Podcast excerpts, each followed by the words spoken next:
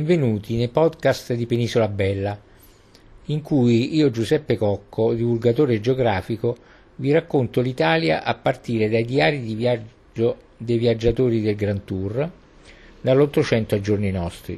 Seguitemi nella visita a Francavilla al mare, vi parlerò del suo toponimo, visiteremo la città e infine conosceremo la sua storia. Francavilla al mare è il comune i cui abitanti si chiamano francavillani e fa parte della provincia di Chieti, situata a sud di Pescara, con la quale confina e forma un unico agglomerato urbano. Si estende su un territorio basso, collinare e costiero, immediatamente a nord della costa dei Trabocchi. L'antico passato della città è testimoniato dai ritrovamenti archeologici sul territorio risalenti al periodo preistorico e protostorico, italico, frentano e romano. Il territorio comunale si estende lungo la costa adriatica abruzzese ed è attraversato dal fiume Alento, mentre il fiume Foro segna il confine meridionale con Ortona. Diviso tra una stretta pianura costiera e la fascia collinare immediatamente retrostante, il centro urbano si sviluppa prevalentemente sulla riva, mentre il centro storico, andato quasi interamente distrutto nella seconda guerra mondiale, sorgeva su una collina prospicente il mare. Il toponimo Francavilla, in uso sino al 1863, è il risultato dell'unione di franca, nel senso di esente da obblighi fiscali, e di villa, termine latino il cui significato originario era casa di campagna, ma che in età medievale assunse anche l'accezione di località abitata o paese. La specifica al mare si rese, si rese necessaria dopo l'unificazione italiana nel 1861 per distinguere la cittadina dai numerosi centri abitati italiani omonimi e fu quindi aggiunta alla vecchia denominazione prescelta in considerazione dello sviluppo del suo abitato lungo le rive del mare Adriatico. Centro della vita cittadina è il fiorito piazzale Sirena, che si apre al di là della linea ferroviaria verso il mare, tra il rettilineo Viale Nettuno, piantato a tigli, pini e oleandri, e il magnifico Arenile, che si estende per oltre due chilometri e mezzo ed è affiancato dal lungomare Cristoforo Colombo. Vi sorge il Palazzo Sirena, moderno grande edificio con terrazze verso il mare, sale per concerti e di ritrovo e sede del circolo omonimo. Si ripassa la ferrovia, si attraversa la statale e si prende a sinistra la via Duca degli Abruzzi, che in salita porta alla piazza San Domenico, dove è il municipio. Vi si conservano due grandi tele del pittore abruzzese Michetti, gli storpi e le serpi. Continuando a sinistra si giunge a un piazzale alberato, in cui è il convento appartenuto dal 1884 a Francesco Paolo Michetti, che vi dipinse le sue maggiori opere. Sotto il portico, statua dell'artista Michetti, un bronzo di Nicola D'Antimo del 1838. Il convento divenne celebre perché vi accorsero ospiti del Michetti, molti tra i migliori ingegni dell'epoca.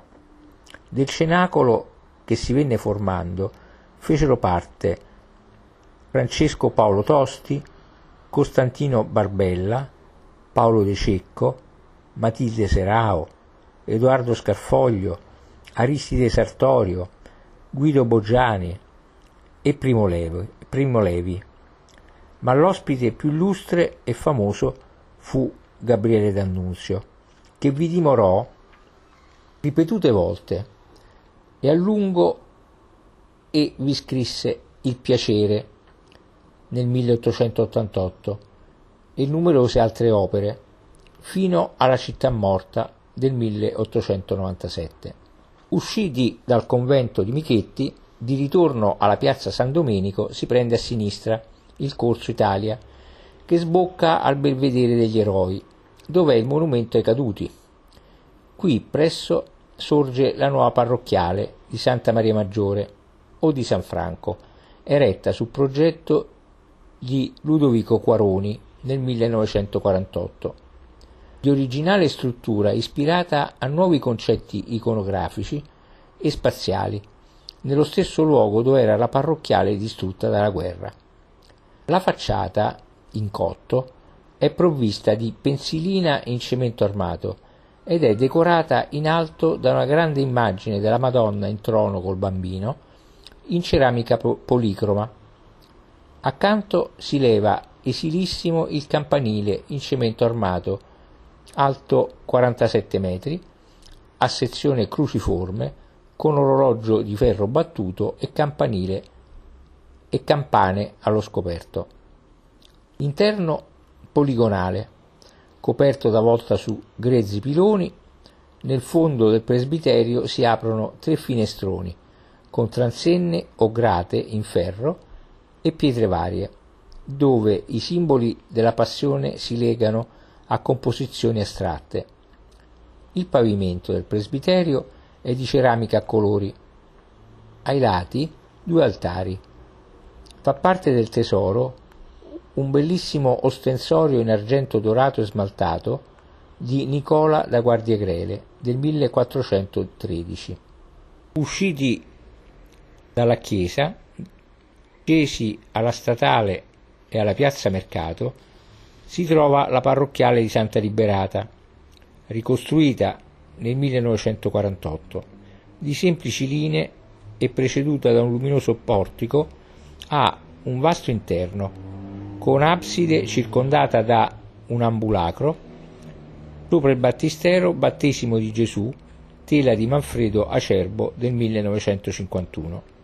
L'abitato di Francavilla venne fondato con ogni probabilità in epoca longobarda e fece parte del ducato di Spoleto, era per lo più popolato da contadini e pescatori e fu edificato secondo un piano urbanistico a spina di pesce, tipico del Medioevo, estendendosi dalla Civitella, posta nel centro del paese, fino al mare. Era circondato da mura perimetrali con tre porte d'accesso e difeso da dodici torri.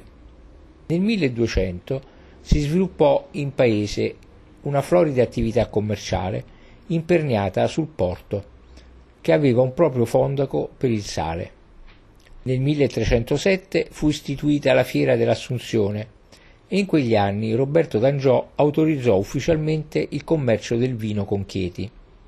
La peste nera scoppiata attorno al 1350 decimò però la popolazione della cittadina, che successivamente dovette subire saccheggi e razzie prima da frate Monreale di Provenza, poi dal conte Lando. Attorno alla metà del 1400 fu accolta in città una colonia di profughi albanesi che avevano abbandonato il proprio paese a seguito dell'invasione ottomana. In quell'epoca fu edificata a Francavilla anche la chiesa più antica, ancora esistente, Santa Maria della Croce. Nel 1501 la località fu data in feudo a Costanza dei Davalos d'Aquino, famiglia che possedeva già i titoli di marchesi di Pescara e Vasto. Nel luglio 1566 una flotta ottomana guidata dall'ammiraglio Piale Pascià assaltò la fortezza di Pescara, ma le importanti fortificazioni indussero gli ottomani a desistere dall'attacco, ripiegando a sud dove saccheggiarono dapprima Francavilla e poi Tollo, Miglianico, Ortona, Vasto e Termoli. Francavilla venne espugnata, saccheggiata e in parte distrutta dall'armata musulmana, come ricordato anche da Serafino Razzi nel suo viaggio negli Abruzzi. Il frate domenicano Serafino Razzi, infatti, per ordine dei suoi superiori, partì il 12 luglio 1574 alla volta degli Abruzzi e vi restò per ben tre anni, girando e predicando in lungo e in largo per le contrade della regione. Nel 1602 poi Francavilla fu ceduta ai Caracciolo e sei anni dopo ai Di Palma. 40 anni più tardi fu recuperata dai Davalos, che ne mantennero il possesso fino all'ultimo decennio del 1700, secolo in cui le fu anche conferito il titolo di città. Negli anni successivi all'apertura della tratta ferroviaria Ancona-Pescara-Bari del 1865 iniziò a svilupparsi sulle rive dell'Adriatico il quartiere della Marina, con al centro il Palazzo della Sirena, edificato nel 1887 da Antonino Liberi, come luogo di svago della nuova borghesia, avviando la trasformazione del borgo in una stazione balneare. Fu tuttavia nei decenni successivi, e in particolare a partire dagli anni 1880, che Francavilla acquistò notorietà a livello nazionale grazie alle capacità e allo spirito di iniziativa di Francesco Paolo Michetti, pittore, artista, che creò attorno alla sua persona un cenacolo letterario ed artistico, con sede prima in un suo studio nella Marina, poi in un ex convento francescano divenuto noto come Convento Michetti, da lui acquistato nel 1885.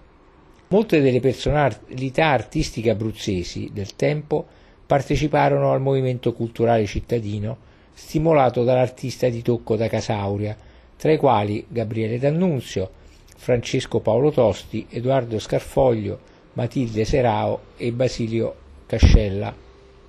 Durante la seconda guerra mondiale, poi, la città, situata a ridosso della linea Gustaf, che attraversava il territorio comunale nella vicina Ortona, fu in massima parte rasa al suolo dai bombardamenti anglo-americani e dalle mine dei tedeschi in ritirata.